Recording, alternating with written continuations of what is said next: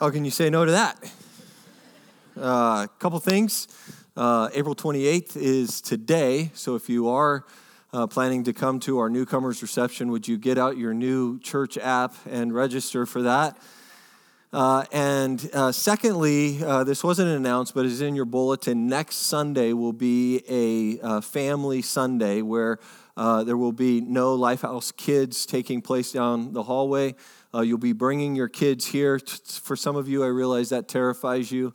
but it's going to be a lot of fun. It'll be a little bit of a shortened service for us. Uh, this is in place of, and you know, before you get your pitchforks out and stuff, this is in place of uh, church outside. So we are are not doing church outside uh, this year, which we've historically done. Uh, we've run out of room out there. That's one of the reasons. Uh, but the other reason is typically it's a Columbia fundraiser. We've just had a Columbia fundraiser, and so we're not going to be doing that. Um, we are, however, next Sunday going to have uh, a shaved ice truck uh, that's going to be parked right out those doors right there. And, and so, in between services and at the end of second service, uh, everybody gets free shaved ice. So, that's our way of bribing you out of not having uh, church outside. Um, well, we're gonna we're gonna get after the message this morning. I in the in the last few weeks I've been on this kick where I invite you. Uh, I give you a question, and then you share your answer with someone here. And uh, and so on the way to church this morning, I asked my wife. I said, what, "What's a good question?" I, I shared with her what I was going to be talking about, and I'm like, "What's a good question?" She said, "Ryan, you don't have to you don't have to do that every Sunday." Uh, and I said, why? It's amazing. Like people are interacting, it's fun, and, and, and people like it. And she's like, not, ev- not everybody likes it. And I'm like, what are you talking about? Like, who doesn't like it? And she's like, I don't like it. Sorry that I'm making everybody talk to one another. God forbid we get to know each other. So this morning, I'm not going to make you talk to your neighbor because obviously no, stop it. Stop clapping. But what I am going to do is make you think, which is actually sometimes harder than actually talking to your neighbor. But I want you to think about a time in your life where you've asked the question, why? Why me? Why, why now? Why, why him? Why her? Why this? Like, think about a time in your life where you were asking the question, why? Because oftentimes what happens is, is when we start asking the question why, it inevitably shifts into, uh, into this question where all of a sudden we're, we're saying to God, why weren't you here? Why didn't you intervene in this situation? And, and then it, it turns from the question why to where. Where were you? Where are you? Those are, those are questions that, in the midst of difficult circumstances, in the, in the midst of being alone, in the midst of grief, in the midst of loss, we find ourselves asking these questions, and if we're not careful, we'll eventually shift those questions towards God and wonder where He is. It's hard to uh, figure out how to follow Christ as middle class people in North America. Like, like I think we could all agree that to, to some extent, I don't know what the statistics are, but we're, we're probably in the middle class ish. Maybe lower middle class, maybe upper middle class, but, you know, but probably there's not a whole lot of, you know, one percenters here. I mean, obviously worldwide we would be, but, but I'm talking about in North America. And so I think if we could agree with that, I think we could also agree that at times it's hard for us to understand what it means to follow Jesus. It's hard to discern what, what we read in, in the Bible when it says things like dying to self, when it, when it talks about um, this sacrifice that's supposed to take place, and yet we find ourselves really not sacrificing a whole lot. In any given situation or circumstance, we find ourselves struggling with these words that we, we read. And, and so it's like, even in like circumstances like, do I do I pursue a job promotion or is this like selfish ambition and vain conceit? Do, do, I, do I take a vacation in the Bahamas or is this a failure to, to be rich towards God? Is there a failure to give to someone in need? Because if I look around my life, I have all of these material possessions and and even to the point that, that it's like, well, can I even buy a, a pass that's ridiculously expensive to go skiing, or, or, or is this like gross self indulgence? See, most Christians, we, we feel stuck in this. We started out on this journey, and, and somewhere, somehow, we got stranded. And we, we feel like we're, we're living on this border where we sit and we swap rumors about God. Or worse, we just stop talking about God. We, we could talk about everything else with ease, but, but if we're charged with the task of talking about God, all of a sudden our tongues get thick and we start to stutter. It's like a teenage kid getting ready to talk to a girl for the first time. We just go mute. And we don't know how to talk. And this, we feel that most of our faith amounts to just this. This right here, just talking and not doing.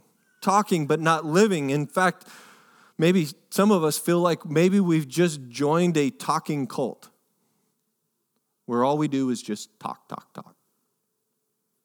Where is the expression of life? Last week, we celebrated the resurrection of Jesus Christ and, and we celebrated the freedom that Christ brings into our life.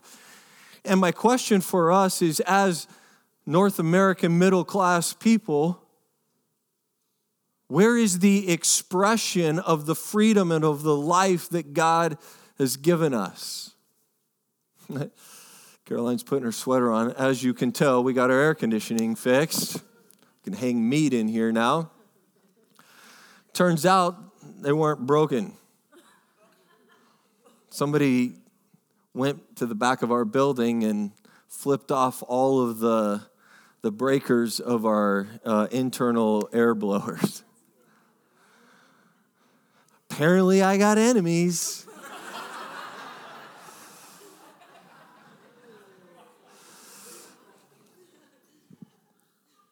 Where's the, the expression of this freedom that we celebrate, that we talk all about? Where is this expression?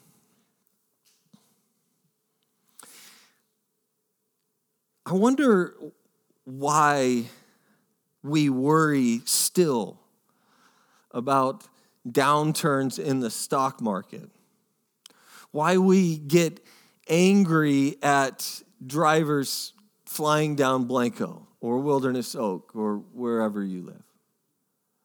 Why is it that I care more about my landscaping than I do the soul of the kid who just picked the roses off of my rose bushes? Why can I sustain the capacity to explore and entertain in my mind for long periods of time what I would do with $10 million if I were to win the lottery? And yet, to just spend 30 seconds in prayer seems like a chore. The most wondrous, amazing, breathtaking truth that I've ever contemplated in my life is that the creator of my soul, that God interacts and wants a relationship with me, and yet somehow a fly tapping on the window will distract me from that amazing truth. 10 minutes of my morning devotions that I set aside where I get to apply this, this amazing truth into my life actually seems like a sacrifice, and sometimes, honestly, if I'm being completely truthful, feels like a nuisance. As a pastor, I, I hear all the time about people who want to have this deeper relationship and this richer experience with Christ, but they, they find themselves instead wasting away their days that, that days go by in a blur and, and almost in that same sentence there are times where it feels like they drag on in this dreary redundancy. We feel like we're in an episode or we're, we're in the movie groundhog's day where every single day seems to be the same. We're in jobs that we dislike and relationships that confuse us and hurt us we have these financial worries and health problems. What it all boils down to is there's a part of us that in this life wants to find fulfillment. We want to be fulfilled. And so we look in all of these capacities. We look to our job, we look to our relationships and people, and we're hoping that in some way they will bring fulfillment into our life. And we carry this this secret dread of ours that there's got to be more. And even worse, it's like, is we ask the question, is there more and I'm just missing it? Or even worse than that, we, we think, you know what, there isn't more, and everyone's just pretending that there is. So Jesus is newly risen from the dead, and he he joins up with a couple disciples that are making their way from Jerusalem back to a place called Emmaus, this city. And so these two men are walking on this road, and all of a sudden, Jesus appears and starts talking to these people, and it's found in Luke chapter 24, verse 13. Now, that same day, two of them were going to a village called Emmaus, about seven miles from Jerusalem. They were talking with each other about everything that had happened, and as they talked and discussed these things with each other, Jesus himself came up and walked along with them, but they were kept from recognizing him. He asked them, What are you discussing together as you walk along? And they stopped, they stood still, their faces downcast, and one of them, named Cleopas, asked him, are you the only one visiting Jerusalem who doesn't know the things that have happened there in these days? In other words, he, he stops, he looks at Jesus and says, Have you been living under a rock these past three days? And ironically, he had. You're welcome.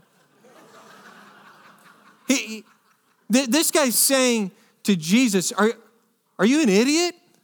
How do you how do you not know what's taken place? And he goes on then to explain to Jesus, they not, they don't know it's Jesus, but they go on to explain to this person what's been what's what's taken place. And Jesus, by the way, asked him in verse 19, Well, what things? In case you didn't think sarcasm was in the Bible, there you go. And not only in the Bible, but from Jesus. Sadly, they tell him about Jesus of Nazareth. They replied, He was a prophet, powerful in word and deed before God and all the people. They, they speak then about the religious leaders. They say the chief priests and our rulers handed him over to be sentenced to death, and they crucified him. Well, we had hoped that he was the one who was going to redeem Israel. And what is more, it is the third day since all of this took place. In addition, some of our women amazed us. They went to the tomb early this morning but didn't find his body. They came and told us that they had seen a vision of angels who said he was alive. Then some of our companions went to the tomb, found it just as the woman had said, but they did not see Jesus. And Jesus just listens and then he speaks. He says, Oh, how foolish you are. He says, and how slow of heart to believe all that the prophets have declared. Was it not necessary that the Messiah should suffer these things and then enter into his glory? So when they arrive at the village, These two persuade Jesus, whom they still don't recognize and who has just called them fools, to eat with them. Again, if it's me and I'm on a journey and somebody ambushes my journey and then calls me a fool, I'm like, hey, have a great rest of your evening. I'm not inviting him to dinner. But these guys do, which probably says more about them and a lot about me. But they invite him to dinner and they say, Stay with us, for it's nearly evening. The day is almost over, so he went in to stay with them. And when he was at the table with them, he took bread, he gave thanks, he broke the bread and began to give it to them. And then all of a sudden, their eyes were opened and they recognized him. And as quickly as they recognized him, he disappeared. They asked each other, Were not our hearts burning within us while he talked with us on the road and opened the scripture to us? There was something on that road where they there was something burning inside of them where they knew there was something going on here. They just didn't know what it was. They didn't recognize the situation. The heart condition of these people is actually twofold it's slow and it's burning, which is kind of an interesting dichotomy because I think it's more common in all of us than we really care to believe. I think one definition of Christ's followers might be people of the slow burning heart. You know, typically when you are called slow, it's, um, it's not usually a affirming connotation, but, but in the case of Christ followers, we are people of the slow burning heart. Sorrow and hope awe and self pity, wonder and worry, believing and doubting, yes and no. It seems like all of those things are intertwined and, and they pull us one way and they tug at us another. And Jesus walks that road with us. I think there's something in us that when we become Christ followers, we think that we have to have it all together and we, we can't ever doubt and we can't ever worry. But, but this story reminds us that actually Jesus walks with us even in the midst of our doubt and our worry. Jesus walks that road with us. But oftentimes we look straight at him and we don't recognize him. Jesus opens up the scripture to us, and often there's something that happens that's warming us. That's we, we're there's something, but sometimes we're reading the scripture and it absolutely scorches us. Our encounters with Jesus are mostly like that. They're these fleeting glimpses, these quick moments, these little ambushes that take place in our life, and we're left with the question Didn't our hearts burn with something there? Didn't something just take place where we just recognize that there's something spiritual or something of a dynamic that's taking place that wasn't caused by us? I love this story because it really is one of the more human responses. Because we begin to see that grief both blinds us to Jesus, but it also gives us a perspective of Jesus that we've never seen before. These two people were in the midst of their grief. All of their hopes and dreams were crucified. There were rumors of a resurrection, there were rumors, but they hadn't seen him yet. There was no proof. And in the midst of their grief and their loss, they didn't recognize Jesus but later on saw him like they've never seen him before. This journey, whether it's 12 steps or 12 million steps, is haunted in our lives by what ifs. What if I made this decision instead of that decision? It's filled with, with whys. Why, why did this have to happen? Why was I diagnosed with this? Why, it's filled with whys and what ifs. It's filled with like nostalgia of looking back, and it's filled with, with lament, like this, this grieving that takes place. But one of the greatest takeaways from this story is in verse 21, where it says, We had hoped. See, Jesus walks with us, but seldom do we recognize him.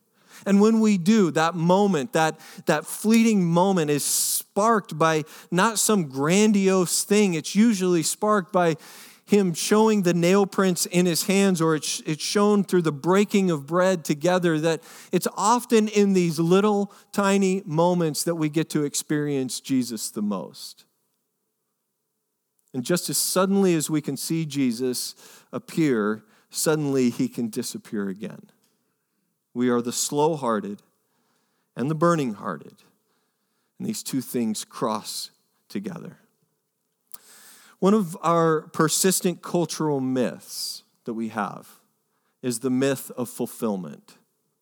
The promise that on this earth you are going to get what's coming to you that, that you're going to get yours that you're going to that you're going to experience all of the things that you want all of the things that you need that, that you think you need and, and and there's this constant pursuit of fulfillment in this world. And it's not just a hollywood myth. I think it's a christian myth maybe especially a christian myth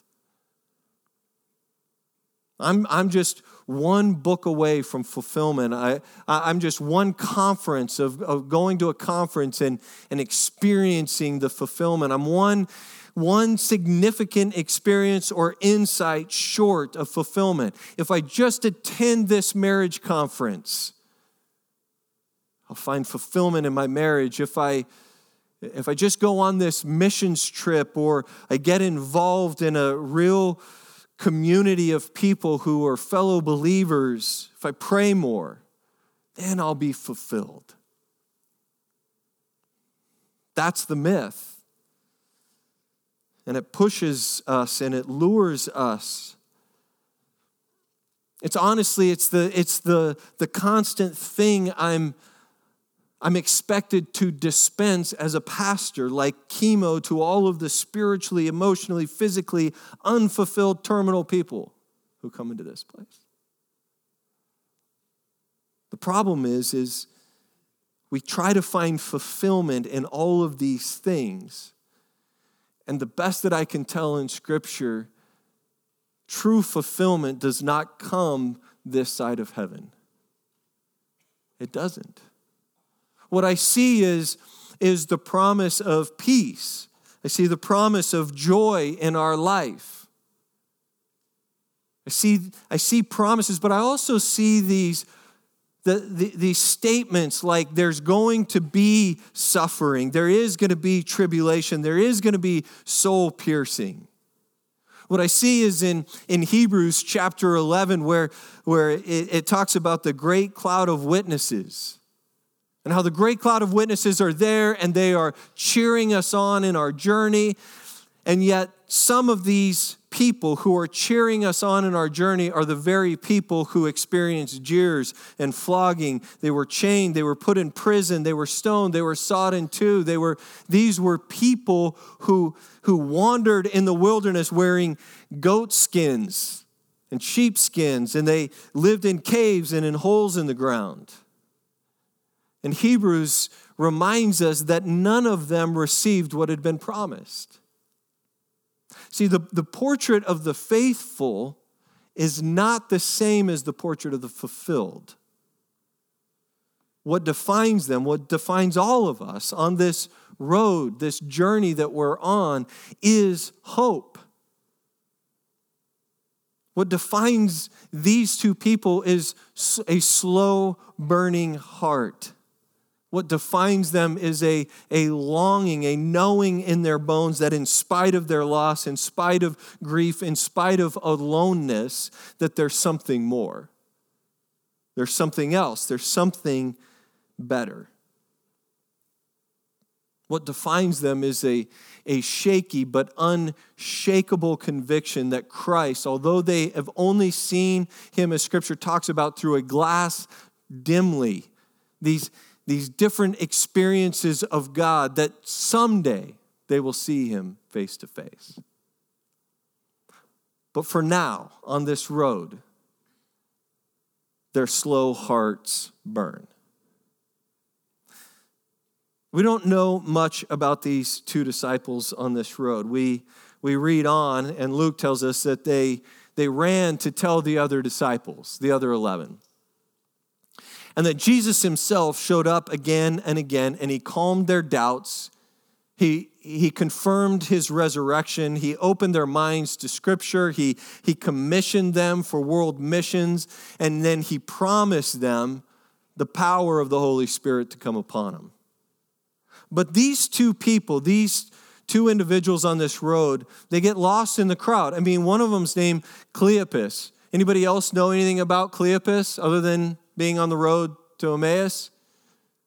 No, you don't. We don't know anything about him. And then there's the one that has no name.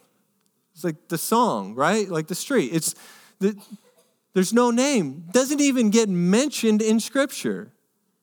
First service got the U2 reference. You guys just I was pretty proud of myself. Just that's an old album, The Street That Has No Name. So he doesn't even get his name or she because culturally, maybe the name was omitted because it was a woman, potentially. But he or she doesn't even get a mention in the story. You contrast that with people like Peter, who's whose cowardice, but also whose courage, like we have insight into who Peter is. You look at Thomas, and Thomas was doubting, but, and he's even known as doubting Thomas, but then he was one of the most faithful of the disciples. We have a picture of who he is. You've got Paul, and Paul is this, this person who's like so candid and so uh, just honest with his opinions, but he's also very tender towards people and towards God. You've got these, these pictures that make these people unforgettable, but then you've got these two individuals that we know nothing about. And I wonder if, if maybe this is just this is my this is me being at dance all night last night, not dancing, but me being at dance, and and maybe this is just just me, but I wonder if if possible that maybe these two are left so ambiguous so as to insert ourselves into their place. They're void of any sort of description other than their hearts are slow and burning. I think they're like all of us. My question would be to them I wonder if they were fulfilled after this encounter with Jesus. Jesus shows up, they experience Jesus face to face. I'm curious as to whether or not they were still fighting with their spouses or yelling at their kids. Jeremy said something about having an interaction with a child. We had interactions with our children this week. It must have been the week of Pastor's Children's. I, I wonder if they found some sort of fulfillment to the point that they stopped yelling at their kids. They stopped fighting with their spouse. They, they stopped doubting. They stopped having days of feeling both empty and heavy inside. That, that all of a sudden there was no more despairing, no more worrying over whether or not they were going to have enough money trickle in to pay the onslaught of bills. Never again. I, I wonder if, if they ever miss Jesus again. We don't know because we're not told. But if the stories of the other disciples give us any sort of clue, I think the best response to that question, were they fulfilled, is to answer the question, well, I think that's the wrong question. Was Paul fulfilled? Was Peter fulfilled? Was John? See, it's the wrong question. Fulfillment isn't the business of while we're here on earth, fulfillment is heaven's business. Well, Paul and Peter and John and Cleopas and the other guy. How horrible is that? The other guy. What they all had in common was that the thing that they had hoped for, that Jesus would not only come to redeem Israel, but redeem the whole world, the very thing that they hoped for was a sure hope. Their longing was not a hollow, wishful thinking. It was, in fact, a compass in their heart. It was something that drew them, that no matter how long the road was that they were on, that they were going to keep going down that road. No matter, as verse 29 says, that the day is almost over. No matter that their hearts are slow with doubt and broken with grief, maybe even then, especially then, their hearts still burn. And they know that this, is a, this journey is a good one, it's leading somewhere. And the best part of this picture is that this journey that we are on, and even in the midst of times where it feels like all of our hopes and dreams have been lost, we can have hope in the sure foundation of God, but we don't have to walk this journey alone. One of the greatest pictures is when they're, they're sitting there at the table and they, one says to the other, Didn't our hearts burn while we were walking on that road. The reason it's so important to do this journey of faith together is because sometimes when we miss Christ, we have somebody next to us saying, Didn't you feel that? Didn't you recognize that? Didn't you sense that there was something burning in your heart? That was Jesus. We may miss it, but we have people with us who remind us that's Christ. Let's pray.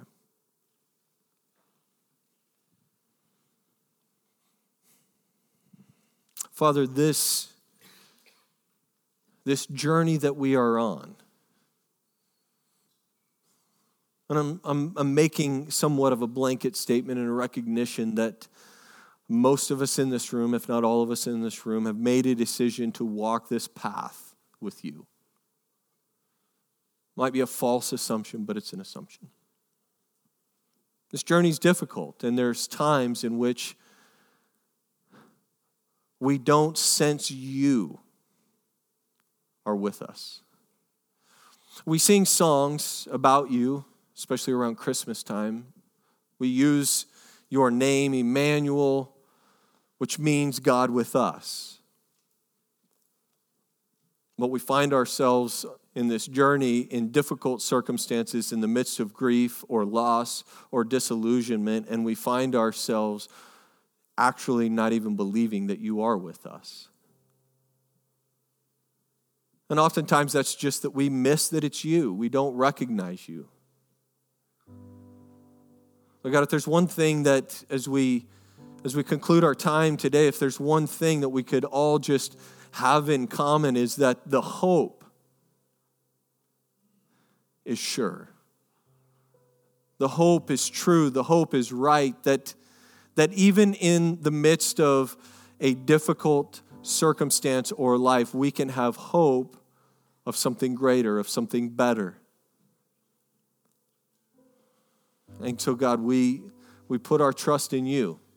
We put our trust in the, the true hope, the sure hope and foundation of your Son, Jesus Christ. God, let us rest in the promises that we can have peace and we can have joy. We can have love and grace and long suffering, Lord, that we can be a people who experience all of your promises even in the midst of very difficult times.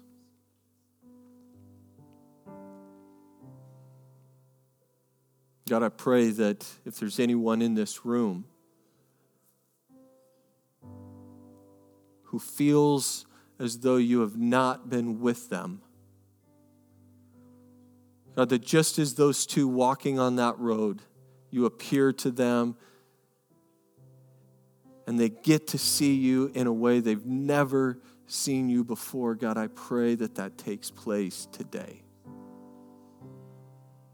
That we would experience you, we would know you better than we've ever known you before. God, for every one of us, Let us be a people who are representations of you, even in the midst of challenging times. God, we love you. We surrender our life to you.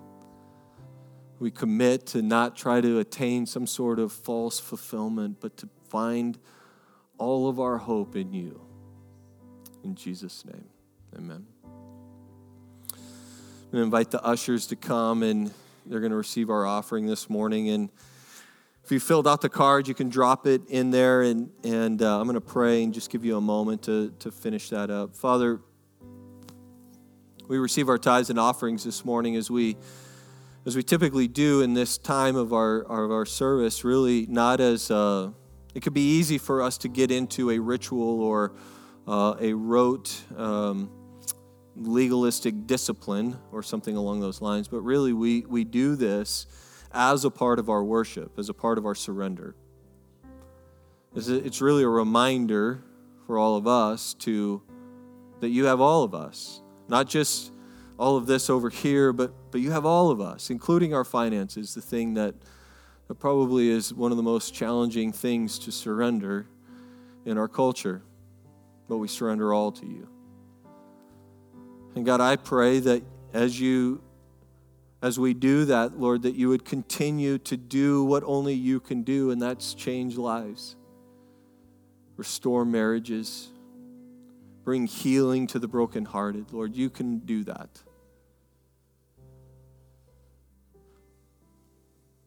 God, we love you and we give you all of us. In Jesus' name, amen. You can drop your card in there as well. And then after the baskets come by, we're just going to stand and we're going to we're going to sing. And there, there's a the song that we're going to we're singing Holy Spirit. The, the song that we're about to sing is is oftentimes sung in a kind of with this understanding. It, it's, it's the song Holy Spirit that it, it says in the lyrics, You are welcome here. And I think for us, it's, it's easy as, as Christians to just kind of come in and we sing these songs and we say, Hey, Holy Spirit, you're welcome in this place. You're welcome here. Like, like in, in the room, you're welcome. You're welcome to be in this church, in this building. But, but I wonder today if maybe there's some of you that just need to, as you're singing, say, Holy Spirit, you're welcome here. You're welcome in my life. Will, will you change my life? Will you make me more aware of your presence in, in, in the 90% of the life that I live outside of this place? Can we stand and, and sing that together?